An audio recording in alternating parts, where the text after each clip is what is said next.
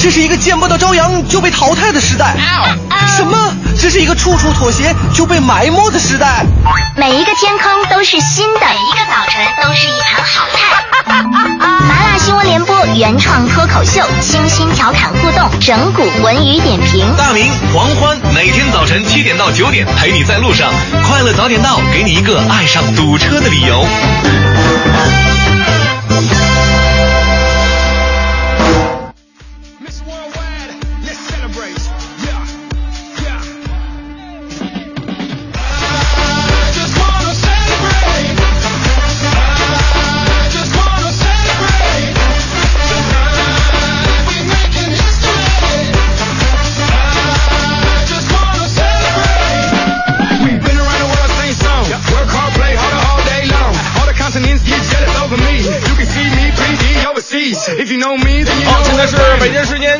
二分，又过五十秒，欢迎您继续锁定 FM 一零六点六中央人民广播电台文艺之声，这边这时段为您送上的快乐早点到，各位好，我是大明。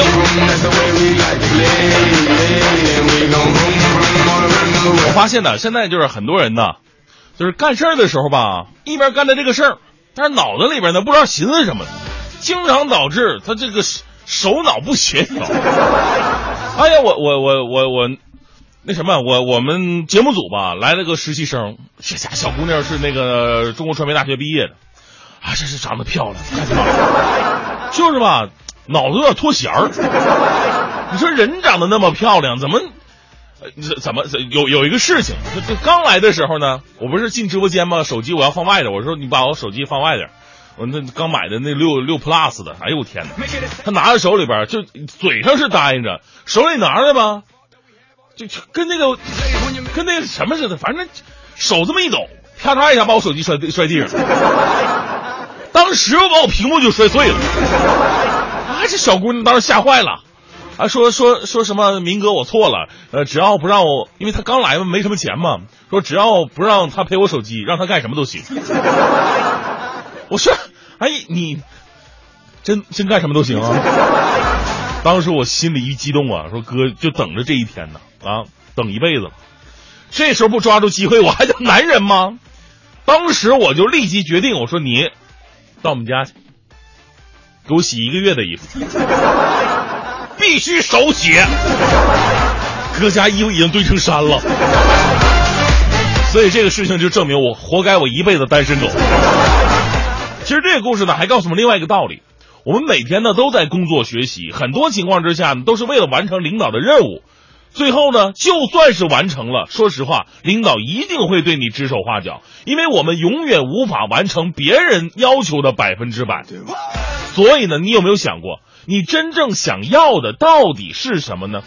而不是仅仅完成眼前的一个又一个任务。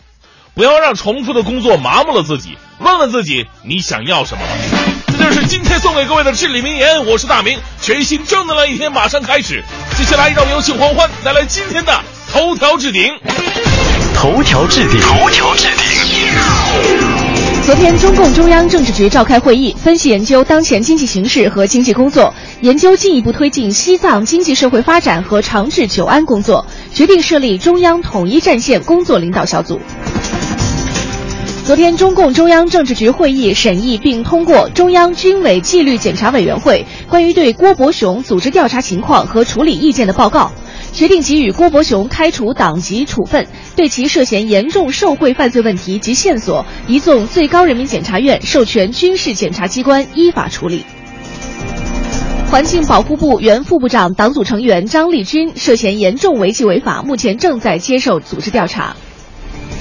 二零二二年冬奥会举办城市将在今天在马来西亚吉隆坡揭晓。北京冬奥申委代表团已为投票前进行的最后陈述做好一切准备，将向全世界展示北京举办二零二二年冬奥会的实力和信心。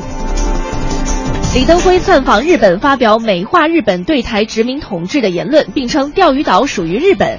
连日来，台湾舆论和社会各界人士纷纷予以谴责和批驳。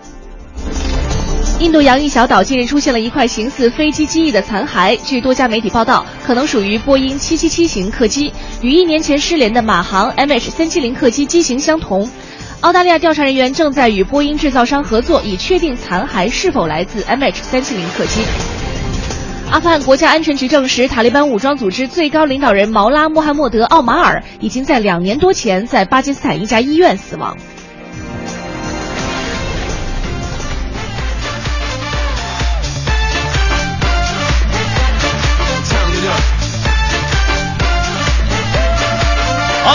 七点零九分，欢迎各位来到今天的快乐早点到。各位好，我是大明。周末的早上好，我是黄欢。哎，说到周末呀，可能很多朋友现在的心呢已经蠢蠢欲动了，现在就开始拿出手机，然后联系朋友，晚上到底去干点什么啊啊？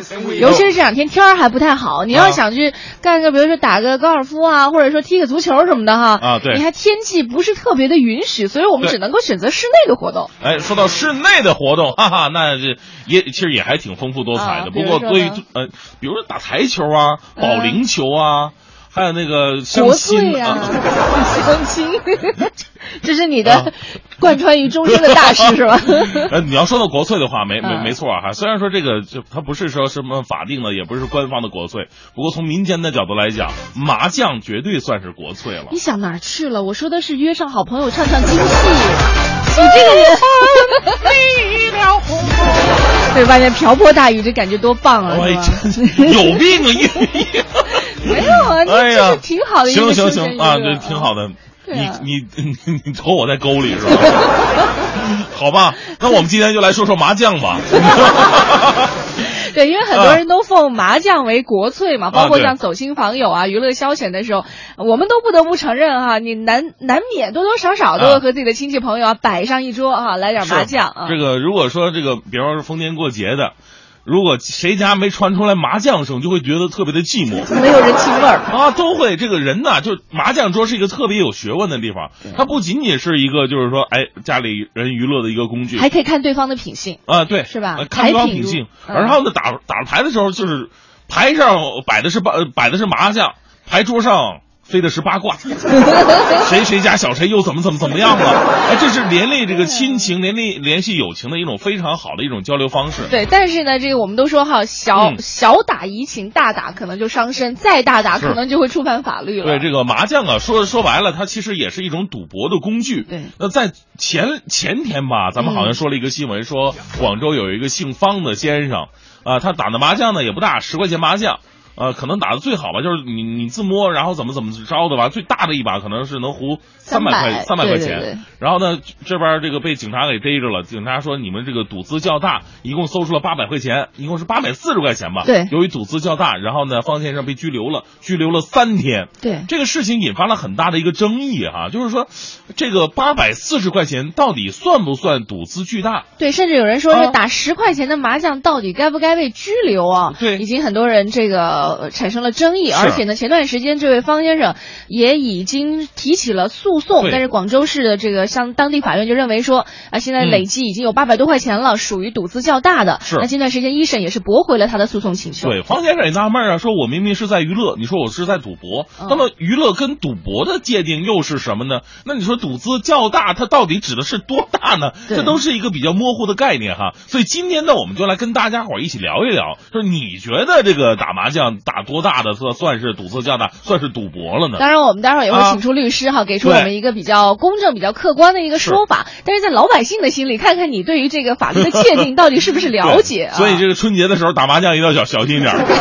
先了解一下法律啊。当然，你也可以跟我们一起来说一说你和麻将之间的一些好玩的、有意思的故事啊。发送嗯，发送到快乐早点到一零六六的微信平台当中来。好，同样的，今天发送过来的朋友还是有会会有机会拿到我们节目组所送出去的奖品。对，比如说光啊美在线大客户给我们提供的每天一张价值一百元的电子消费券。哎，另外呢，在八月二号下午呢，我们在这个职工之家有一个小小的呃见面会，大明海钓之旅的一个提前的见面会。呃，凡是这个喜欢钓鱼啊，哪怕是想了解一下，过去看一看都没什么关系。咱们大伙儿互相聊一聊，见个面，认识一下，吃个打个麻将，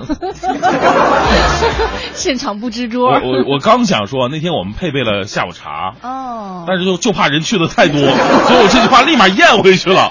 你去的太多，根本供应不过来呀。对，欢迎大家在星期天的下午呢，和我啊们一起来，呃，应该算是一个小沙龙吧，哈，啊一起来聚一聚。嗯，来聊一聊这个关于海钓啊，关于这种生活方式的一种态度。好，正在为您直播的是《快乐早点到》，继续是今天的大明的新闻联播。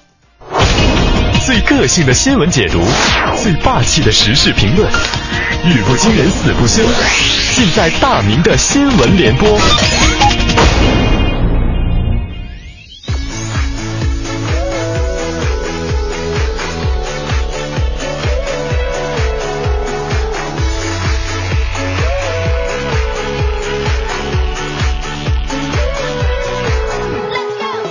呃，大明的新闻联播，先来关注一个路况吧。刚刚发生的，在北四环安慧桥东向西方向主路内侧车道有事故发生，已经影响后车通行了，而且队尾已经是排到了惠新东桥南呃。同样的，在南四环公益桥西向东方向主路车道的内侧车道也有一个事故发生，请后方司机一定要注意避让一下。这个开车在路上啊，难免有一些刮刮蹭蹭的。呃，如果真的有这种情况发生的话呢，咱也别急啊。夏天了，这个火气都爆，也别急，咱们该怎么处理就怎么处理。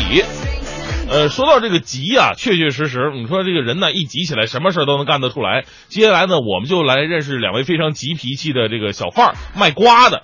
来自重庆晨报的消息，说了，为了争抢摊位呀、重庆市合川区的两位瓜贩近日在大街上演绎了一出西瓜大战，两个人互相不让啊，拿起西瓜就砸，当然是对方的西瓜啊。啊，一边砸一边说呢，说他把西瓜，说是他把西瓜摊摆在我前头，而且还将我的西瓜放到地上了。他砸我一个，我也要砸他一个。于是呢，分别砸坏了对方七八百斤的西瓜呀，西瓜残渣是散落了一地，也让一条街变成了红色的海洋。保守估计，两个人的损失啊，都已经达到千元以上了。先放下这个事儿不说，咱们就说中国有一句话说的特别的好，同行相轻啊。这无论在哪个行业当中，我是个人觉得，尤其在文艺圈当中，同行相轻的现象特别的严重，互相看不起对方，认为对方的存在呢，就是对于自己的一种威胁。其实我们想想啊，两个人表面是竞争关系，其实何尝不是在一条船上共度的人呢？就好像我以前开过酒吧，那时候我开酒吧，我就想，哎，别人家生意都差，我家生意就就就就好了。其实不是这个道理。很多开过酒吧的老板是这么跟我说的：说在一条街上，我们都希望别人家的酒吧生意好，别人家的酒吧生意好，你们家一定不会差，因为你把市场做起来了，把市场做起来了，你也会分到市场的红利。如果每个人都彼此竞争，而且是背后捅刀的话，这条街上人就会越来越少，到最后一家酒吧一个人都不会有。哎呀，我反而觉得呀，这些没有读过书的，比我们这种读过书的还有学问呢。事儿回到这个瓜农的身上，说哥哥俩啊，你俩脾气急可以理解，砸瓜。这个这事儿可能有点冲动了。你们如果真的想那个把对方瓜给祸害了的话，您这样啊，您拿着对方的西瓜送给路人多好啊！那么多环卫工人能给他们解解暑多好啊！啊，又不伤害环卫工啊，还能给自己解气，还能给社会传递浓浓的正能量。好吧，说另外一个事儿，也是来自、呃成都那边的。成都商报的消息说，四十二岁的移民男子钟某啊，遇到了一件特别闹心的事儿，啊，怎么闹心呢？他呀，以前犯过事，啊，被关起来了，刑满释放回家之后，惊讶的发现，自己的合法媳妇儿陈某，竟然变成了别人的妻子，居然也是合法的。日前呢，四川高县民政局婚姻登记处，呃，经办人李定红承认，当陈某申请补办结婚证的时候呢，李定红误将陈某的结婚信息打印在了离婚证上。这个陈某啊，就被离婚了，就他就他这个媳妇儿居然被离婚了，但是陈某呢没有纠正过来，他居然是将错就错，拿着这个离婚证跟别人结了婚了。可能当时心里想的，反正我老公也在里边呢，哈，你说我也不能等他出来，我那我得靠着一个人啊，哎，就这么啊。所以这样下来呢，我也掌握了一门新技能，以后有事没事吧，我就去民政局办个证，看工作人员会不会不小心把我的信息填到别人的结婚证上，这样就可以免费娶一个媳妇儿。但我觉得这不太可能，因为结婚证呢一般都是俩人，我再填进去这仨仨人。其其实吧，我我就说着这个就是刚出来这位钟大哥，你也别闹心了，能办出这事儿的媳妇儿啊，还是离了好，这还省得你去交这个离婚手续费了。我们继续来认识一位小偷吧，来自萧山晨报的消息，说十八岁的湖北小伙汤某，十天前涉嫌在长沙抢劫金店，他以极低的价格卖掉几条金项链之后啊，将剩下的金项链呢埋在火车站的花坛了。做完这事儿呢，他就去武汉辞掉了本来的工作，再回到长沙。但是事情峰回路转，那杨某啊记性不太好，忘了自己把那些金项链藏在哪儿了。我埋哪儿了呢？哎呀，以前看那个机器猫，野比康夫藏了一个东西，回来这个机器猫问他你藏哪儿了？啊，我我有记号，那个我藏埋东西的地方旁边有条狗，还有一个纸团儿。那玩意儿是留得住的记号吗？于是啊，没有经济来源的杨某啊，只好转行去做了群演，来谋取生计。最终呢，由于他以前偷过东西嘛，还是被警方抓获了。所以下面这位小偷就教会了我们一个道理：无论遭遇到什么巧合的厄运呢，跟命运战斗就要如此的倔强。实在记不住，也要挑战自己的智商。有好的记性是多么的重要。而且这条新闻之后，我相信呢，长沙火车站附近呢将会陡增两万人，他们都在花坛旁边找新项链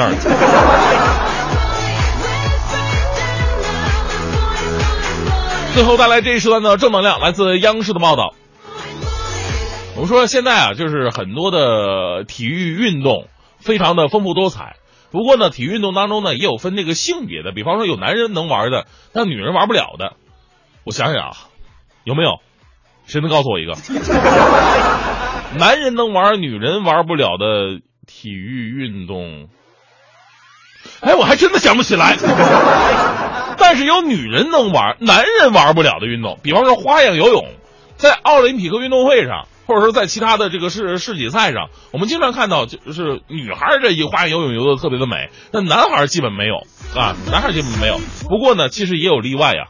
有一位真正的男子花样游泳运动员，名字叫做比尔梅，他是个男人，他就爱上了这个曾经是女性专利的运动。比尔梅呢，曾经十六次获得了全美冠军，即便与女性选手同场竞技，他也取得过四枚金牌。但是呢，接连在悉尼和雅典奥运会被世界泳联以你是男子运动员而拒绝，就是这项运动呢，只能女孩来表演。你男子是不能参赛的，这比尔啊，迫于生计选择了退役，进入马戏团进行了水上表演，直到最近的喀山世锦赛，三十六岁的高龄的这个比尔啊，终于是圆了自己的梦，他成为了首位男子花游的世界冠军。世界的观念在不断的开放，也给这样的朋友们呢更多的机会。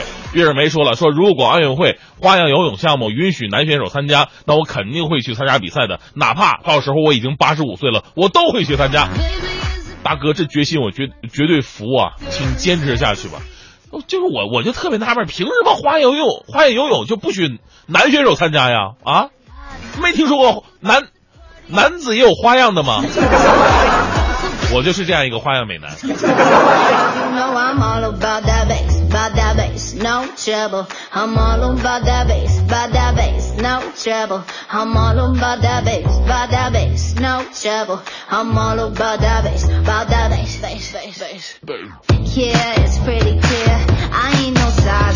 快乐早点到，给生活加点料。一零六六听天下。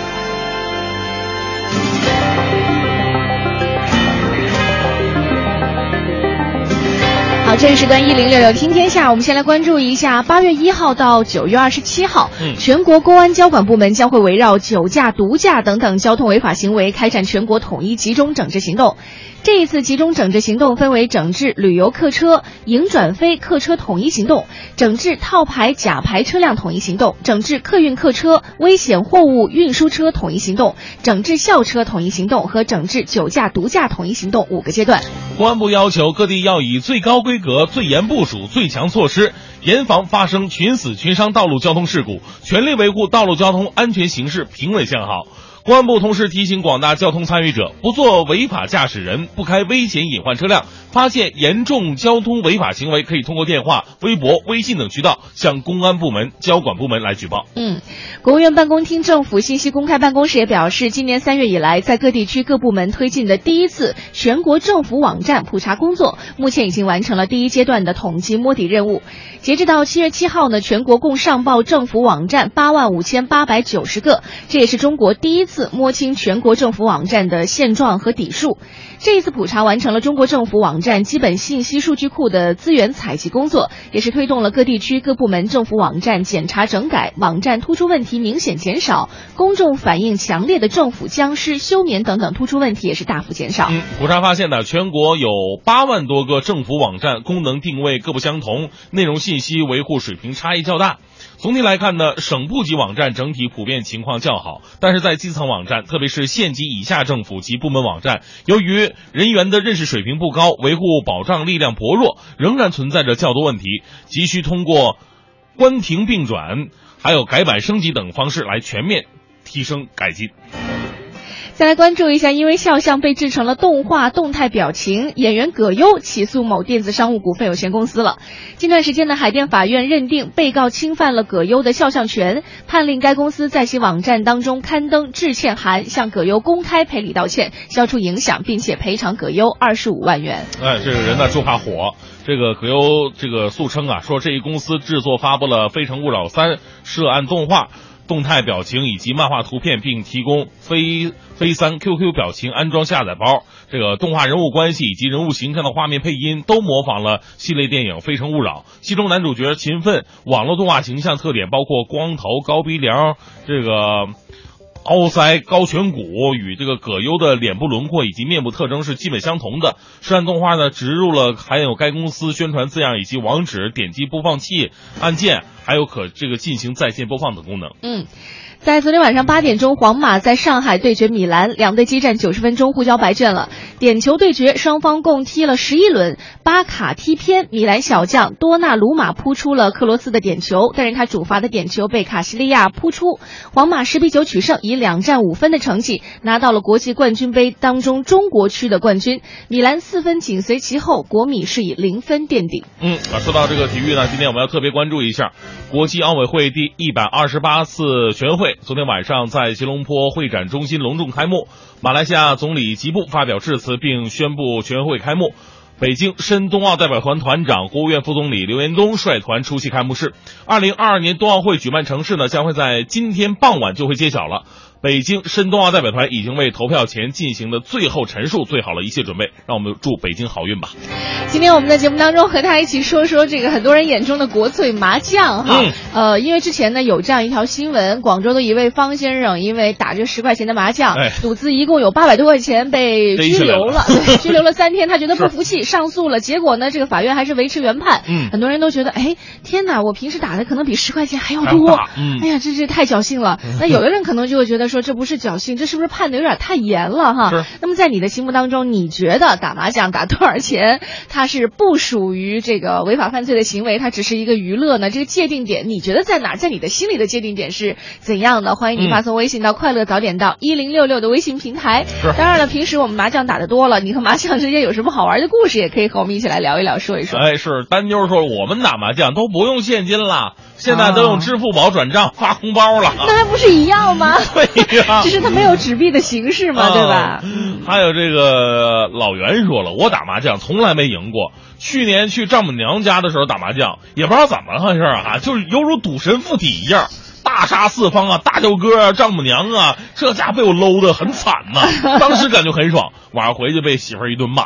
所以说，你看这个排场如如人生也是这样的。哎，有的时候我们遇上那种手气特别好的，因为可能我不知道北方麻将和、呃，就是当时我们在南昌嘛，会打南昌麻将，南昌麻将和你的技术一点儿关系都没有。其实大部分的地方都是这样的。是真的吗？对啊。打的可没意思，就是完全靠运气，就是它嗯有金，就是那个金可以抵任何一张牌的那种，就是那种的。就比如说，如果你一下摸到四五个金的话，你一手烂牌你都可以可以赢，可以胡的。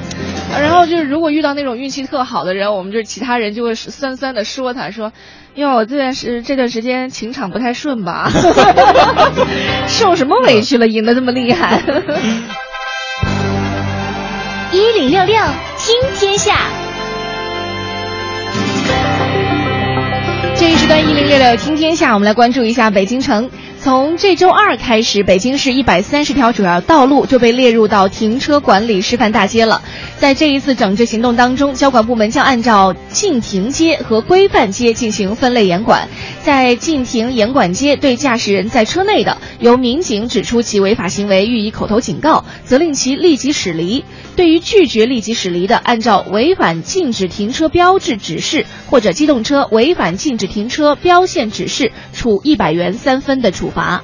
对驾驶人不在车内立即予以轻拖，并且按照相关规定处罚。嗯，相比于其他街道，这几条街道是相当严格的，各位一定要注意啊！在这个停车入位规范街，对驾驶人在车内的主动劝离、拒不驶离的现场处罚；对驾驶人不在车内的粘贴、违法停车告知单处以两百元罚款；对法规明令禁止停车点停放车辆予以轻拖。所以各位一定要注意了。对，其实非常简单，就是只要是没有划停车线的地方，咱们不管是是不是说到的这一百三十条区域哈，我们就不停就对了，是啊，实在不行还是昨天那个办法最好，您停远点儿，对吧？还可以锻炼身体，是吧？锻炼锻炼身体，多走两步吧。啊，再来看一下，昨天市人力社保局副局长张祖德在做客城市广播“市民对话一把手”栏目的时候表示，本月底之前呢，北京会兑现市区两级新的工资标准，月人均净涨一百元。另外呢，张祖德也透露说，按照严控人口的要求，今年毕业生进京指标进一步压减，由近几年的平均一万个左右压减到九千个以内。嗯，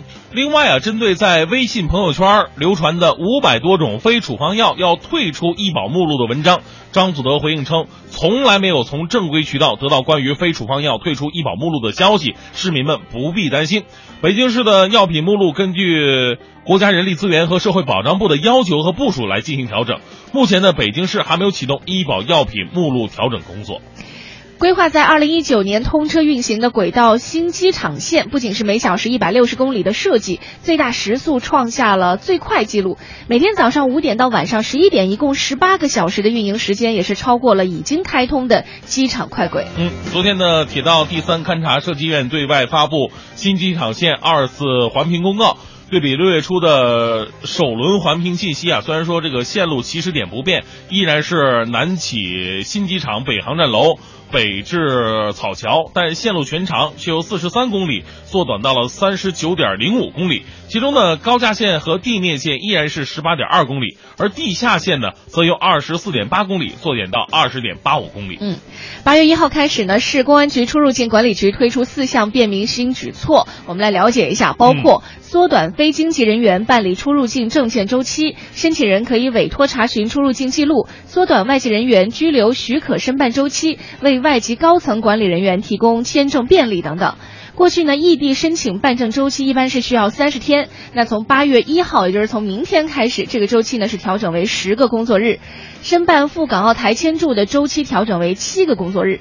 刚刚说到的周期呢是不包含审核时间的，原申请程序、申请材料、领取方式、收费标准都不发生变化。是在这里需要特别提醒各位，就是非本市户籍人员申办出入境证件时，需要先登录北京市公安局网站进行预申请。那预申请通过初审之后，在网上预约办理时间以及受理地点，并获取预受理的号码。本人持网上预受理号码，还有有效的身份证明、申请表以及相关的申请材料，于预约时间到达指定受理大厅指定受理窗口，递交申请材料并办理相关手续。未进行网上预约申请的，现场是不予受理的。而且还有一个窍门儿哈，很多时嗯候有人说，哎呀，虽然说说起来这个手续比较简单，但是为什么每次我去这个排长队的时间要啊这么的长？其实有一个小窍门，就是你可以去。找一找相对来说，比如说西城区可能就比嗯朝阳区办起来时间要短，因为每次去西城区办理类似这个就是事情的时候，嗯几乎是不需要排队的。嗯啊，所以就是找到这个这个这个，呃，人数差可能可以方便你更快的去办理这些证件。是。好，今天呢，跟大家伙聊的话题说的是这个打麻将，每个人都喜欢打麻将。不过呢，最近这个新闻也是给我们提个醒，打麻将啊，这个钱一定要控制得住，因为如果真的一旦有民警冲过来的时候，你也不好解释我的目的到底是娱乐呀，还是在赌博呀？对着警察说太好玩了。对，人民币就是最好的一个证明了。那您觉得这个打麻将怎么叫娱乐，怎么叫赌博？它的赌博的赌资到底有多少才能做一个很好的界定呢？对，欢迎你发送微信到“快乐早点到一零六六”的微信平台当中来。嗯前两天也看到新闻说，这个有有呃高温情况下，有很多四川的老百姓、啊都是在平均每天在某一个地方有一万多人打 水中麻将。啊是嗯这水中麻将呢，就是嗯脚是泡在水里的，嗯然后整个桌子也是支在水面上的。对然后大家都什么呃什么什么杠啊什么之类的，都都是那种麻将专业术语，也是此起彼伏。很多人都觉得说，哎，水上打麻将也是 也是一种别有风情吧。我在想，着打完四圈麻将，脚拿出来一看，是不是泡发了都？另外呢，嗯我们在这个八月二号的时候啊，要组织嗯。我们的早点到一部分听众进行一个大明海钓之旅的这样一个说明会。嗯。呃，那有一些朋友可能就会问到了，说，哎，如果去海钓的话，是不是可以在那个海上打麻将呢？这是可以啊、真的真的可以、多浪费美景啊！但是真的可以啊，包括现在很多人出门旅游还拿手机在这刷微博看什么的，这不也是浪费吗？不过哦看怎么选择一种生活方式，在海上打麻将其实也是一种选择。太你要是天天打麻将的话，那确实挺浪费的。对，啊那我们这个大明奇幻之旅的招募呢，还有一些常见大家可能会比较、嗯呃介意的一些常见问题呢，我们都可以关注一下“快乐早点到一零六六”的微信公众号。比如说，如果你想去，正好又有护照有时间的话，就可以填写报名表或者拨打电话四零零零零零零九四二零一四进行咨询和报名。哪怕你这个没有去的打算，你只是想了解一下，看看这个海钓到底是什么玩意儿，包括这种生活方式到底还有哪些选择，我们都可以在八月二号那天下午，大家伙儿在这个职工之家，就是在我们西二环复兴门外大街这个呃职工之家，我们大家伙儿见个面，我们节目组的人都在。对，嗯，那还有一个事儿呢，是八月十八号的时候，有一场叫做《美丽北京一路上有你》的公益演出，要在中国国家大剧院上演。到时候大明呢也会去到现场和大家做一个小小的脱口秀的演出吧，算是为这个有艺术梦想的环卫工子女们来助力、来加油。哎，另外呢，在我们直播结束之后的三到五分钟，你可以登录一下中国广播的 APP 来进行全期节目的回听。你只要是下载中国广播的 APP，并且且将节目播放页面截图发送到“快乐早点到一零六六”的微信公众平台，就有机会获得我们为您送出的惊喜大奖了。最个性的新闻解读，最霸气的时事评论，语不惊人死不休，尽在大明的新闻联播。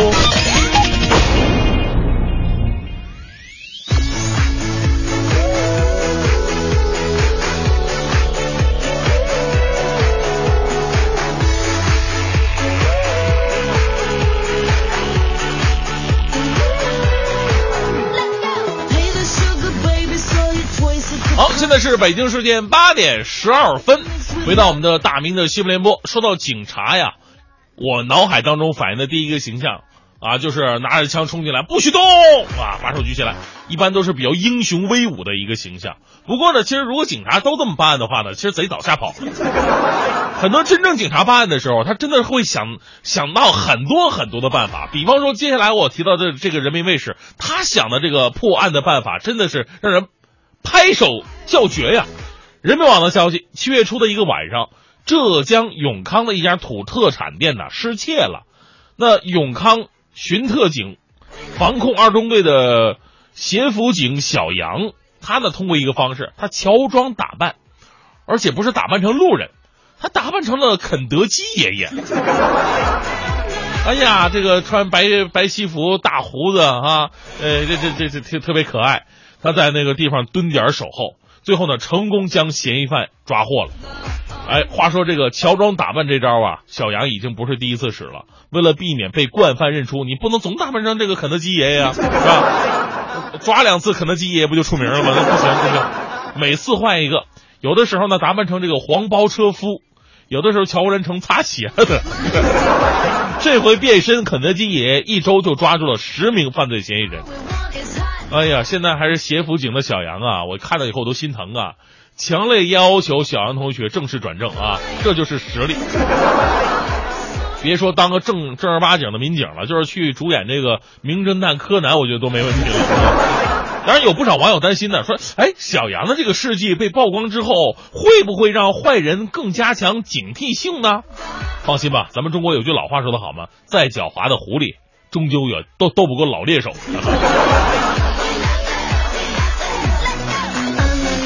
接下来我们来说另外一个职业，就是快递员。可能在之前呢，快递员我们来看它并不算什么一个正常的职业的业种，但是现在可不一样了。快递员作为新职业，纳入了我国新修订的二零一五版《中华人民共和国职业分类大典》，这也标志着其职业身份在国家确定职业分类上首次得到了确立。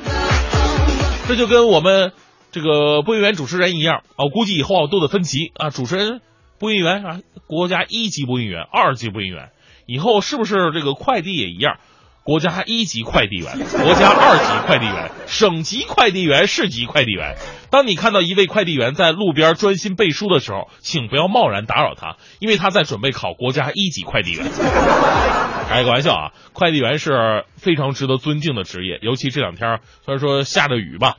但是呢，天气还是比较闷热，所以为了把包裹送到我们的手中啊，一边忍着热，一边淋着雨，这个收快递的时候，对他们说一声谢谢吧。接下来这个新闻呢，堪称是一个现实版的国产大片儿。中国新闻网的消息说，来自广东的男子二十一岁的李某和十八岁的女子王某俩人在网上结识了。你说人家吧，一般都搞网恋。这俩人不对，在网上这这聊吧聊吧吵起来了。有一次因为言语过激发生激烈争吵，两人就在网上相约，说我你不服的话，晚上我们在哪哪哪公园，我们两个打一架啊，约架。李某啊火气比较大，就是这个男的，他甚至还随身携带了一把枪。警方接到报警信息，迅速赶往现场，控制相关人等。现场还搜出了一支黑色的自制枪支。哎呀，你说现在这年轻人的世界真的理解不了。说网络这么好的一个平台，俩人这个聊点这个啊诗情画意的东西多好，说纵上五行了啊！尤其这女的，你说约架就约架吧，你还约一个男的出来跟你打架，你不是自讨苦吃吗？当然了，这事儿啊也提醒我们在网络当中啊得注意自己的素质，你永远不知道自己出口成脏，招惹的到底会不会像李某这样的凶神恶煞。最后依旧为各位带来浓浓的正能量吧。来自北京晚报的消息，这是咱们北京的一个大男孩，名字叫做王佐。初中毕业之后啊，他没像其他孩子啊，其他孩子想方设法进高中啊，进不去的话呢，我我我出国行不行？他没有，他选择了读中专，机电一体化专业。王佐说了，说我从来就没有考虑过换专业，我一直认为通百才不如专一门儿。二零一三年的时候，小王啊，凭借着自己精湛的技艺，成为了清华大学基础工业训练中心实训指导教师。哎呀，虽然说这个老师不是搞科研的，不是站讲台那种，但是名校的肯定证明了小王的努力，也证明了条条大路都有通往罗马的可能。通百才不如专一门，与大家共勉吧。有种态度叫刨根问底儿。有种美德叫爱钻牛角尖儿，有一种真相叫哇哦，原来如此。古代离婚也有规定。感谢国美在线大客户对本节目的大力支持。离婚并非儿戏，总归要有正当的原因。在古代的时候，离婚需要具备一定条件，否则是不允许离婚的。针对女子，古人有七出的规定，也就是说，如果作为妻子出现了七种不良的情况，丈夫就有权休妻。这七种情况分别是不孝、无子、淫乱、嫉妒、有恶疾、多口舌和盗窃。针对男子，古人有三不去和一绝等规定。三不去就是遇到妻子无家可归、正处父母的丧妻、娶食贫贱、婚后富贵这三种情况，一般是不允许休妻的。一绝是指，如果丈夫做出了严重违反人伦道德的事情，比方说殴伤妻子的父母、兄弟姊妹等尊长亲人，逼妻子与人通奸等，妻子有权要求离婚。此外，如果夫妻感情不和，自愿离婚，这在古代的立法当中，至少在名义上是允许的。原来如此，我是盛轩，明天见喽。快乐早点到，给生活加点料。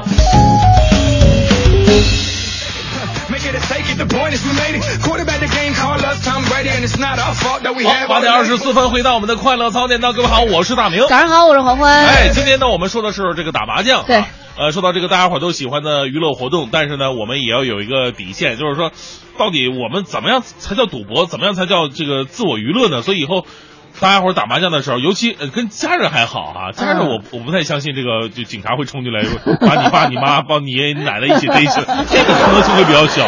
对，呃，刚才有朋友就说了嘛，说怎么样赌界分这个赌博跟娱乐？律师说了，是以目的，看你的目的。哎，对，以目的是什么？你要是跟家人打的话，刚才有朋友说了嘛，就就跟家人打的话，你赌多大？压房产那那都不算赌，其实想想也是哈。啊，对，和家人打，其实除了这个钱，其实钱不是问题，关键是这个维系感情，这这种东西很微妙。比如说刚刚皮皮私房菜说了一个，他说去年十一去女朋友家跟丈母娘打麻将，哎呦，我都不敢胡大的，我四天愣是输了两百多，我也不知道会不会被拘留啊。他说我那期间关键是还劫了丈母娘一次胡好几张。我跟你说，这不是拘留不拘留，关键是丈母娘会把你拘了，你。哎呀，这个可能啊，当时结婚的时候彩礼掏多了呀，心里边难受啊，得赢回来呀。两百块钱纠结了四天，哎呦呵！来看一下哈，呃，想就想着说了，说我上大学的时候呢，晚上无聊，跟宿舍的人玩的是斗地主哈，我们准备了很多钱呀，玩到一半的时候，其中一个人说不玩了，玩的太大了。其实我们就输，他就输了两块，我们玩的是一毛的。哎，所以就回到了我们这个微信平台上，有朋友说到的，就是比如说 Over Sky，他就说，他说这个标准啊，每个人的标准不一样。比如说，如果是王石的话，他可能觉得一百块钱对于他来说是移情，但是对于有些老百姓来说，就觉得哇。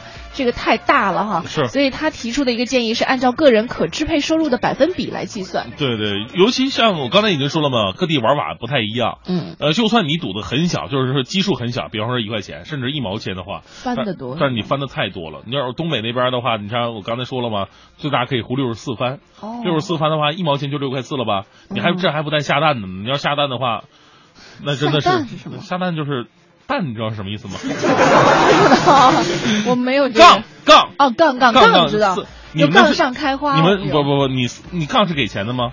就四个 是吧？我们是就不是我们不玩钱的。不是就是那个付筹码的吗？付，对吧？我们不同的杠付不同的筹码呀，就普通的杠就是付一毛钱。如果你是腰肌一饼的杠，是对 啊，这好别扭啊。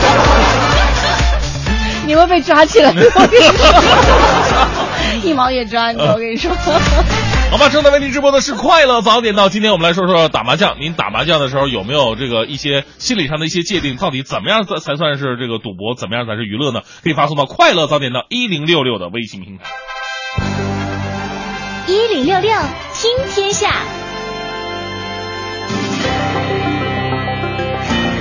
好，这一时段一零六六听天下，我们来关注一下环球方面。缅甸总统昨天签署了大赦令，立即释放了六千九百六十六名服刑人员，包括七月二十二号被缅方法院判刑的一百五十五名中国伐木工。另外呢，还有部分其他在缅甸服刑的中国人。缅甸宣传部昨天发布公告说，这批大赦释放的犯人呢，已经在监狱服刑，得到了应有的惩罚，而且在服刑期间表现比较好，已经悔过自新了。为了让这些人重获正常生活，参与到国家的和平发展建设当中，回归国家民族团结怀抱，本着弘扬人道主义的精神，从这个月的七月三十号开始给予特赦。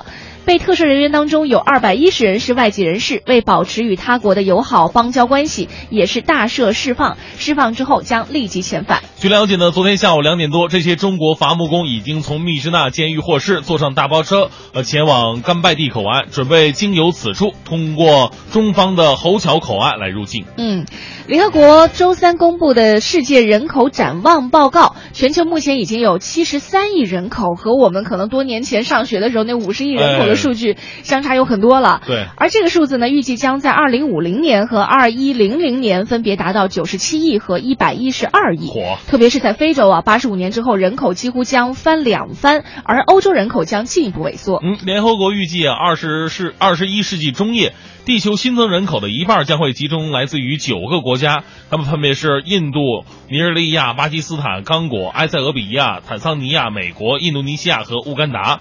到二零二二年呢，印度人口的总数将会超过中国，这比先前预测早了六年。而人口快速增长的尼日利亚呢，将会在二零五零年左右超越美国，成为世界第三的人口大国。嗯，之前我们在节目当中说到了，在从去年开始啊，韩国为了迎接中国游客的到来，已经在什么中秋节呀、端午节这样的时候，商场打折促销非常厉害了哈。现在呢，韩国政府又出台了一系列的措施，包括像法务部延长团体游客的签证有效期、免除签证费，还有免费开放首尔四大古宫等等主要旅游景点，在各地举办多场免费的韩流公演，将韩国购物季从年末提前到八月末到十月末，简化退税手续等等等等。嗯，昨天上午啊，韩国文化体育观光部长。这个金钟德在首尔接受了来自中国的多家媒体记者采访。金钟德表示，中东呼吸综合征疫情呢趋于平稳了，二十五天内没有新增确诊者。韩国政府呢已于七月二十八号宣布疫情基本结束，中国游客可以安心到韩国来旅游了。另外，据欧洲足联网站的消息，普拉蒂尼正式宣布竞选国际足联主席。在写给国际足联二百零九个成员协会主席的信当中呢，普拉蒂尼写道：“这是我深思熟虑之后做出的决定，我权衡了足球的未来以及我自己的未来。有很多人给予了我尊重、支持和鼓励。普拉蒂尼承诺，他将为足球的利益做出不懈努力。”这个我我我个人啊，就是比较关注这个事儿。就普拉蒂尼是一个特别有意思的人。我们关注这个欧洲足联和国际足联之间的关系，就好像看一个这个《无间道》一样。因为当年就是在这个呃布拉特竞选这个国际足联主席的时候呢，第一个唱反调的呢是普拉蒂尼，说你为什么要竞选呢？你已经这么连任了，而且你背背后那么多脏事儿啊，一顿说。然后结果呢，布拉特当年是呃就今年是连任的时候呢，就已经确认是他了。普拉蒂尼是第一个送上了自己的拥抱，还祝贺你啊，怎么？背后发生了些什么呢？然后过两天呢，布拉特又被人轰下台了，说这个有有有有非常多的一个贪污啊，还有一些这个内幕啊在里边。布拉特就就被被被赶下台了。然后这个时候呢，普拉蒂尼又第一个说：“那我来竞选国际足联，就特别有意思啊。”普拉蒂尼还这么写了，他说：“人生当中啊，有那么几个时刻，你不得不将机会把握在自己手中。我现在呢，就是在其中一个决定性的时刻，一个重塑国际。”足联未来的时刻，据欧洲足球联合会官方透露啊，这个国际足联主席候选人身份必须在二零一五年十月二十六号之前提交，选举呢将会在明年二月二十六号的国际足联特别大会上来进行。好，今天我们在节目当中啊，和您一起来说到的是，呃，因为前几天的一个案子哈，广州的方先生，呃，在这个赌博也应该算赌博吧，在打麻将的过程当中打十块钱一个子，结果呢，这个整整场打下来呢，大概的这个呃交易金额是八百多块钱被拘了啊。有的人觉得说，哎呦，这个打个麻将这么危险，到底打多少钱才算是娱乐？打多少钱才算才算是触犯法律呢？哈，那我们今天呢，其实也请出律师，律师给出。的一个建议就是，主要是看你的目的。哎，你的目的性是什么？对，也相对来说会比较模糊的一个概念。包括对于赌资较大，我们说这个赌资较大到底多少算大呢？因为可能每个人的承受能力不一样。对啊，你像黄欢一个月挣好几百万的，啊，对，打一 一两块钱的麻将，越南盾。来看一下这个微信平台上，这个这是想贝贝他说了，必须按心理承受能力来计算。老舅爷爷退休工资两千多。在老家玩了一天，输了一块钱，一宿没睡着觉啊。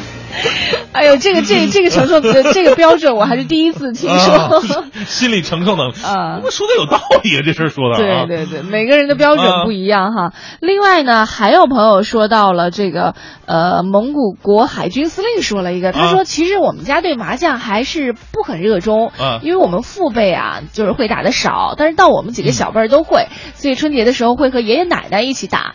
他们的年龄大了，我们就当哄他们高兴，耍个赖什么的，我们就是睁着眼闭着眼算了，反正到到到他们输点钱吧，他们还高兴，就当给他们压岁钱了。老头老太太在耍赖方面特别的厉害，真的，啊真的吗真的，他们就会就是趁你不注意把牌一推，呼了，然后哈还起来，哎，你说怎么哎怎么回事？哎爷你别这样，哎，那个 就输不起是吧？然后就、呃还有这个小米说了，说我知道小区里的老人打麻将是有封顶的，嗯说四十块钱封顶，如果输到四十了，再输就不用掏钱了，哦，这挺好的。但是赢了可以收钱，感觉这个老人这种带封顶的没什么压力。哦，对对对，嗯这个绝对就是以娱乐为目的。对，所以说大家伙儿可以想出一些方式来，让我们的打麻将啊，这个娱乐活动这这更加更加娱乐一点，而不是说有赌博性质那么的强。我们说，如果说跟家人打麻将，刚才有朋友说了，跟家人打麻将那应该不算是呃赌博为目的了，嗯毕竟自己家人输谁都是自己，是吧？肥水不流外人田，警察进来了，你说还能查你家人？如果真查的话，还得证明你爸是你爸。好累啊！哎呦，来看一下文倩说了，她说我是最受不了南方麻将的啊各种胡法，摸的超烂的牌，跟我说嘿他胡了，啊我就问他说你怎么胡的？他说十三烂，哎呦太毁三观了。他说正常的平均五分钟就有人胡，也没技术含量。嗯我们就是打这种没技术含量的。是十三烂，这个十三烂其实特别难打哈、因为他得靠你的运气，是一堆的字儿，然后还得各种不靠之类的。哎，我突然现在 手有点痒，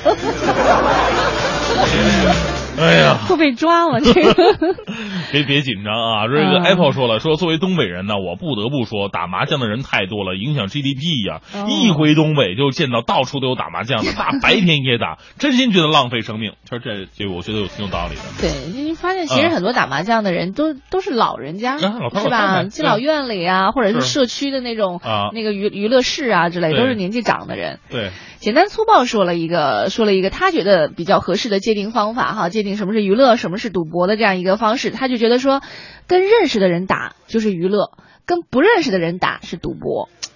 那你说社区那些老头老太太，他怎么能认识认识不认识的呢？对，这个可能还还是不是警察来了以后，你说他叫什么名儿？能隔壁老王什么星座的？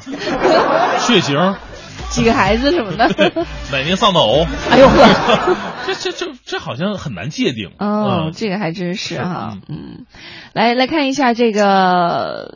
有朋友在微信平台上嗯给我们说到的，林峰错说的，我们家的家风就是不能参加任何带有赌博性质的排类活动，嗯所以他说我从小到大都不会麻将排类。呃，也只会一些小的玩法。对于赌博的范围呢，我觉得一切带有钱以及物质类为赌资的都算是赌博，不分你嗯多少，否对否则的话很难去界定其。实我们一有的时候啊，一提到麻将就会跟赌博沾上边儿。咱们说这个麻将啊，它可以作为赌博的工具，因为世界上任何的事情都可以作为赌博的工具，对不止麻将这一个。除了牌类的，哪怕说咱们一会儿下一个节目，宝木今天早上他是穿白色衣服还是光膀子来的？对，我们来赌一个，来赌一个，那宝木不就是跟麻将一样成为赌博的工具了吗？对，所以最归根到底啊，还是咱们这颗心。对，哎，回到了那个穆律师的说法，是你的目的性到底是什么？我们赌这个宝木穿没穿衣服，是出于娱乐的目的还是赌博的目的？宝木路上一路打喷嚏。啊，今天我们就来说说这个事儿哈，就是你觉得怎么样划分打麻将是娱乐呢，嗯还是说它是赌博？在你心里的界定范围到底是怎样？分水岭到底是怎样的？欢迎你发送微信到“快乐早点到一零六六”的微信平台。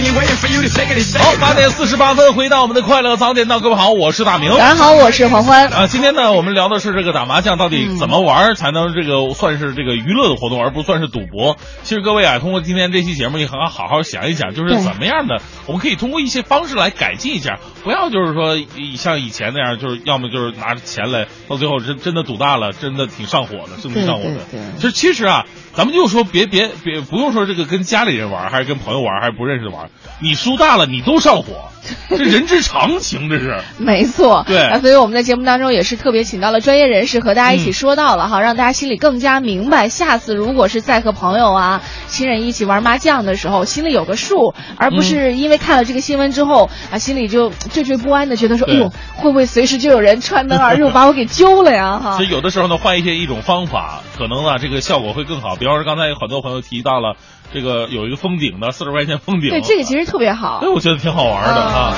就怎么说你也你你也有个底线，你也知道个数，啊，不会弄得这个心脏也受不了的。是好，今天就和大家暂时的聊到这儿吧，感谢各位的全程收听。那我们在星期天的下午两点钟这一场大明海钓之旅的说明会呢，也算是一个见面会，希望在现场可以看到你的身影。这个时候，如果你要报名的话，仍然是可以的，嗯把你的联系方式、姓名，呃等等一些详细内容呢发送到快乐早点到一零六六的微信平台当中来，现场会有一些小美食啊，还会有一些小礼品的送出。那今天节目的最后呢，我们要为您播放的是为纪念抗日战争胜利七十周年，文艺之声特别制作的专题节目《难忘的抗战声音·抗战家书篇》。今天要为您播出的是蔡炳炎将军的家国情。重温抗战家书，缅怀民族英雄。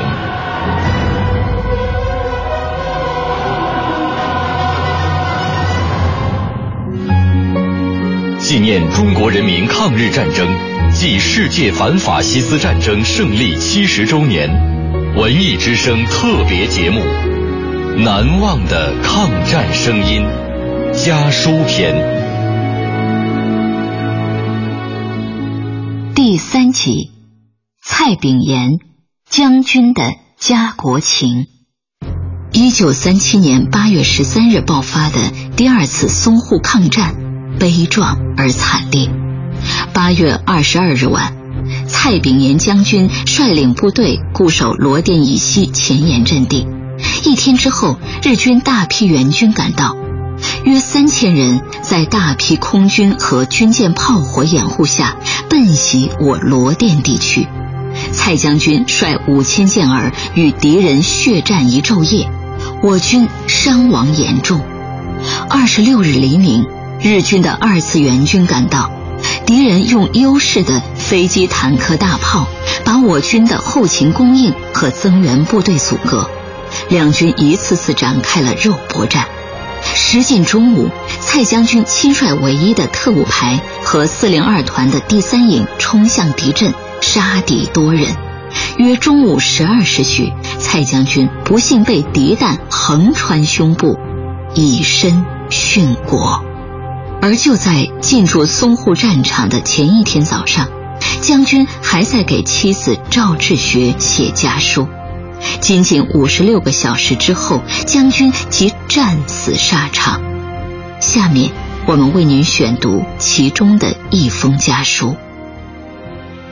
治学内子康健，新秋入序，暑气渐消，尤以夜间气爽，想晚地亮一同此景象。于沪战间，我军连日胜利，敌方大有恼羞成怒之势。昨日报载，又由日运来援军五万余口，国尔则二次大战即将爆发。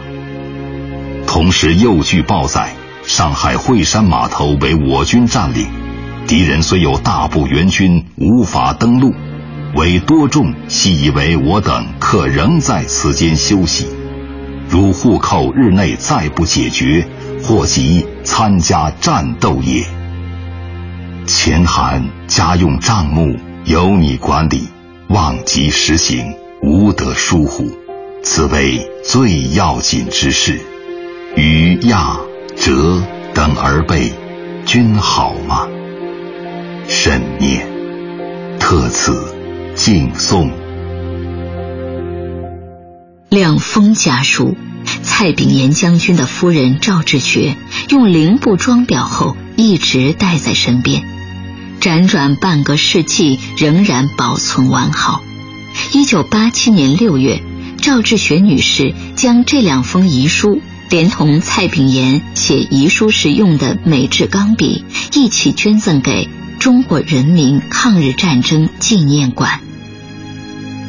本节目内容由中国人民大学出版社二零一五年五月出版的《抗战家书》改编，网络回听，请登录央广网“难忘的抗战声音”专区。